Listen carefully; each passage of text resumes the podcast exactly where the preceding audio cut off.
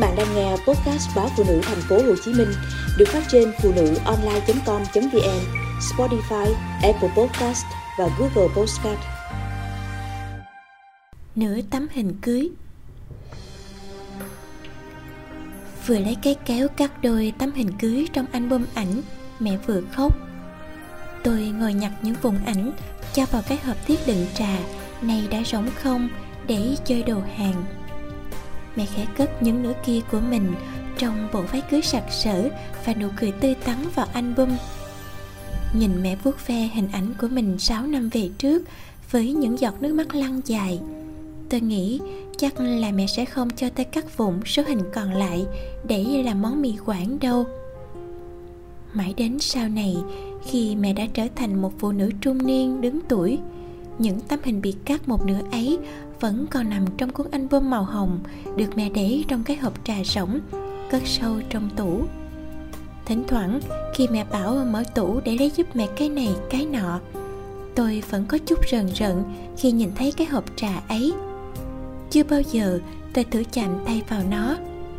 Những bức ảnh ấy trong ký ức tôi vẫn luôn là thứ gì đó đầy nghịch lý và khó hiểu, đến mức bộ não của tôi không cách gì có thể chấp nhận được. Sau đám tang bố, có một thời gian tôi nghĩ mẹ đã đem đốt cuốn album kia hay ít nhất cũng đã để nó ở cùng với bố.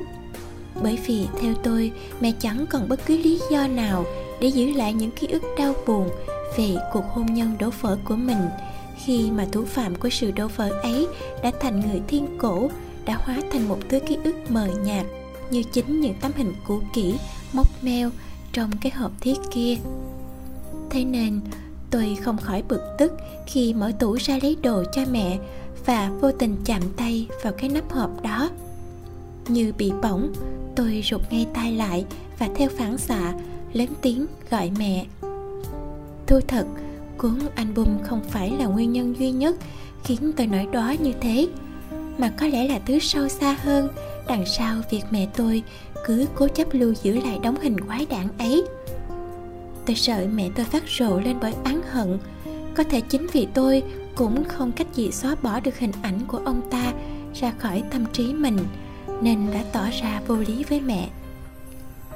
Bởi tôi cũng oán giận chính tôi, bởi tôi cũng hận ông ta thấu xương tủy như cái cách mà mẹ tôi đã hận tôi dần lây sang mẹ, vì mẹ nhắc lại với tôi về người đàn ông ấy bằng cuốn album quỷ quái kia. Trong khi đó lại là thứ tôi nỗ lực hơn cả để quên đi.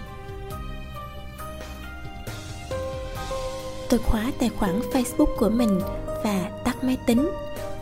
Đêm nào cũng vậy, cứ vào khoảng tầm giờ này là anh lại lặng lẽ vào nhà vệ sinh và bắt đầu chuẩn bị để đi quay phim ngay cả khi chúng tôi vừa to tiếng với nhau một trận kịch liệt, chỉ vài giờ đồng hồ trước, anh vẫn bình tĩnh vào phòng, khép cửa, dành đúng 2 tiếng để tắm rửa, chăm sóc da mặt, đánh răng, trang điểm và chọn đồ. Tôi chưa bao giờ cảm thấy điều ấy khó chịu, cho đến hôm nay, sau khi tôi vừa nhìn thấy anh tươi cười với bạn bè trong quán bar, ngay trong cái ngày mà tôi phải túc trực bên giường bệnh của mẹ anh sẽ lại cười bảo ừ thì do anh mới quay xong, đạo diễn mời quá. Vả lại, anh không thể không có mặt tại tiệc ăn mừng đóng máy. Bất cứ cái cớ nào cũng nằm ngoài tầm bộ não của người ngoài giới giải trí như tôi. Nếu như tôi không phải cãi tay đôi với mẹ về các album ảnh ấy, có lẽ tôi cũng sẽ nhắm mắt cho qua mọi chuyện như thường khi. Chẳng phải tôi đã biết trước khi dọn vào sống cùng anh sao? Rằng ngay từ đầu mọi chuyện đã không hề dễ dàng và chính tôi cũng đã quyết định chấp nhận chỉ để được ở cùng anh. Nhưng tại sao mẹ cứ nhắc đi nhắc lại với tôi rằng tôi không được để ai chạm tay vào những tấm hình quý giá của mẹ ngoài tôi? Trở về nhà, trong nỗi bực tức bị đè nén vì áp lực công việc và chuyện chăm nom người ốm, tôi không thể không phát cáo với anh về đóng giày anh chất đóng trong phòng bộ sưu tập giày yêu quý của anh chỉ đứng sau mớ nước hoa anh trân trọng để trong tủ âm tường. Dường như ai cũng có một bộ sưu tập những thứ khoái đản kỳ quặc, phiền toái mà họ chết mê, chết mệt. À mà chẳng phải tôi cũng sở hữu một bộ sưu tập những oán hận, bực tức, chất chứa trong lòng đó hay sao? Ngay cả khi đã quen với một phần khác của anh, sau nụ cười ấm áp và rạng rỡ trên gương mặt hiền lành, nam tính, sau làn da sám nắng và những cơ bắp rắn chắc, tôi vẫn không chắc liệu mình đã yêu điểm gì ở anh để có thể trở thành một kẻ tận tụy, làm mọi thứ, hy sinh tất cả và chỉ biết sống vì anh. Tôi nghĩ mình không mấy tin tưởng vào những thứ anh khoác lên người để trở thành một diễn viên sau khi đã hiểu những gì, anh phải đánh đổi để có được thành công. Thế nên, mỗi lần cãi nhau với anh để rồi hôm sau lại là người xuống nước, hay phải nở nụ cười cầu hòa đầy biết ơn. Sau khi biết tổng, anh đang sắm vai người tử tế. Tôi lại càng nghi hoặc về thứ tình cảm mình đã dấn thân và đắm chìm trong nó. Có đáng không? Có đáng không mẹ? Một lần tôi đã buộc miệng hỏi như vậy, trong lúc nhờ mẹ hướng dẫn cách làm đồ ăn hàn quốc cho anh. Bất chợt, tôi có cảm giác như thể mình đã hiểu được điều gì đó, nhưng rồi tôi lại không tài nào nắm bắt được điều gì rõ ràng, mạch lạc. Ngoài sự bất mãn đã hằn sâu vào tâm trí, từ khi còn là một đứa trẻ. Mẹ tôi chỉ cười, rồi lại tiếp tục cuốn kim bắp. Đôi khi tôi nghĩ là đáng, đôi khi tôi lại nghĩ là không dù vậy, sự bất nhất ấy chưa từng khiến tôi hoang mang về tình cảm đã dành cho anh. Chẳng có ai hoàn hảo cả. Điều gì làm ta hạnh phúc bao nhiêu thì cũng khiến ta phải khổ sở bấy nhiêu để giữ gìn, duy trì và khiến nó lớn mạnh hơn. Tôi đã cắt đứt liên lạc với mọi người tôi quen từ thời đại học. Chỉ để không ai được biết về mối quan hệ giữa tôi và anh tôi đã lặng im quan sát anh mỉm cười rạng rỡ, nụ cười tôi tưởng anh chỉ dành cho tôi với bao diễn viên khác. Và cố thuyết phục mình rằng anh không hề diễn chút nào khi chia sẻ với tôi nụ cười đó. Chẳng đời nào tôi nghĩ có điều gì đó tương đồng giữa cách mẹ tôi trân quý những tấm ảnh cưới. Chỉ còn một mình với việc tôi cứ tiếp tục chịu đựng những gì mà anh mang tới cho tôi niềm vui ngày càng cạn kiệt mà nỗi khổ sở cứ nhân lên với tốc độ chóng mặt. Tôi còn nhớ mẹ từng rất tâm đắc với một câu thoại trong bộ phim anh đóng. Khi ấy, anh, trong vai chàng điệp viên lãng tử đa tình, đã nói với tên trùm cuối rằng, người ta có thể tha thứ, nhưng không bao giờ được phép lãng quên. Mẹ phân tích tha thứ ở đây là cho mình, không phải cho kẻ thù. Tôi hỏi mẹ, làm thế nào có thể tha thứ mà không lãng quên, hay lãng quên mà không tha thứ? Thậm chí, tôi đã kể với anh về cuộc tranh luận giữa hai mẹ con. Anh bảo, anh cũng nhất trí với tôi, tha thứ đồng nghĩa với quên đi, nhưng anh không chắc đó là ý của mẹ. Tôi hỏi vậy, theo anh, lãng quên ở đây là lãng quên cái gì? Anh cười. Lãng quên những thứ đã khiến em đau khổ. Tôi lại thắc mắc, thế chẳng phải em không thể tha thứ hay sao? Có lẽ mẹ tôi đã sống quá lâu với nỗi oán hận, đủ để nó không thể tách rời khỏi trái tim mẹ, mà không khiến mẹ cảm thấy trống rỗng. Nhưng còn tôi tôi được gì khi phải ôm anh, trong khi không ngừng nhắc mình rằng anh đang nghĩ đến tôi, chứ không phải một kịch bản nào đó anh tự viết ra trong đầu. Khi tôi quyết định làm điều dại dột trong căn phòng ngập ngụa những lọ nước hoa vỡ nát và những đôi giày đắt tiền bị cắt bỏ đến tan nát, tôi nghĩ rằng mình đã hiểu câu trả lời ngay từ đầu. Vậy nhưng, tại sao tôi cứ trì hoãn để bản thân không chịu thừa nhận cái đáp án vốn đã ở đó đợi tôi? Vì sợ biết rằng mình đã sai đến mức không thể quay đầu, hay mãi ương bướng, bám víu vào cái hy vọng rằng nếu cứ tiếp tục sống chung với nó, kiên trì cho nó và mình là một tia hy vọng, thì biết đâu sai sẽ lại thành đúng.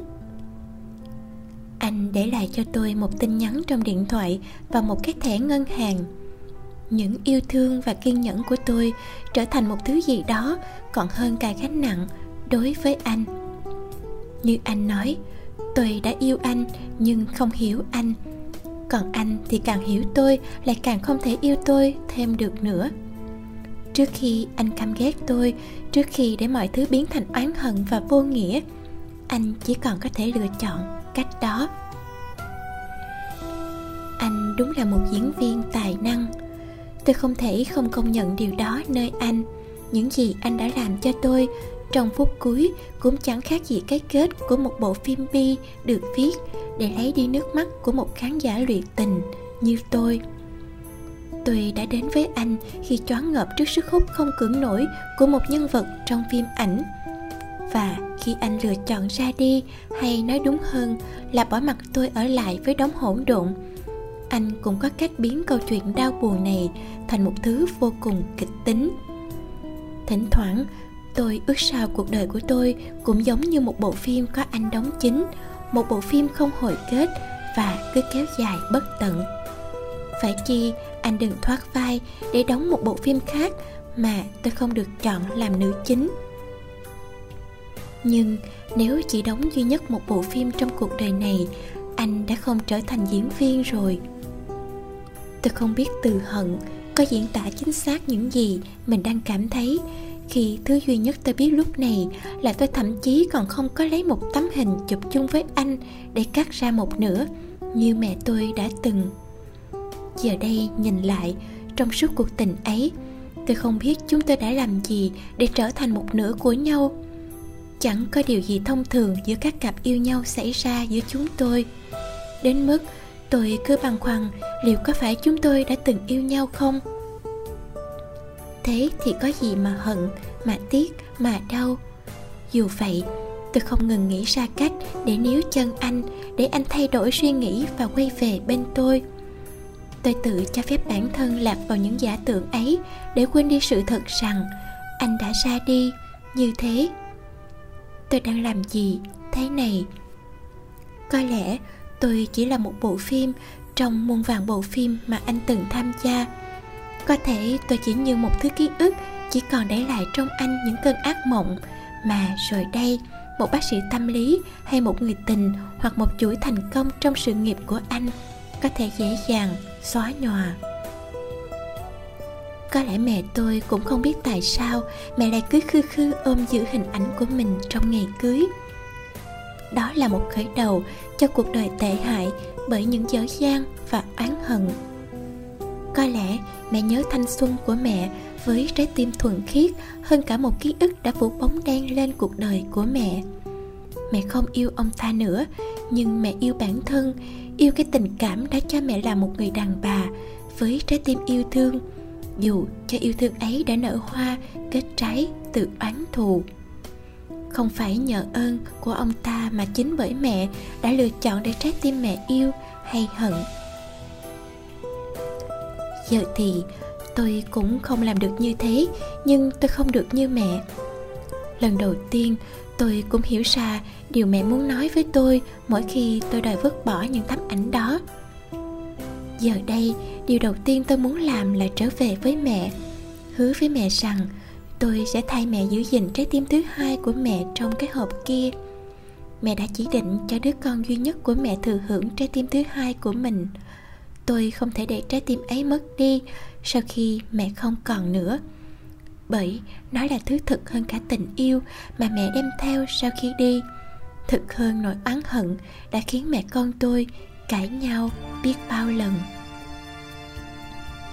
Những bức ảnh của mẹ tràn ngập kiêu hãnh của trái tim đã hiến dâng trọn vẹn cho tình yêu. Trái tim thoi thóp của tôi trước khi tan vào hư không đã đập nên những giai điệu thật đẹp của yêu thương. Tôi biết bấy nhiêu thôi cũng đáng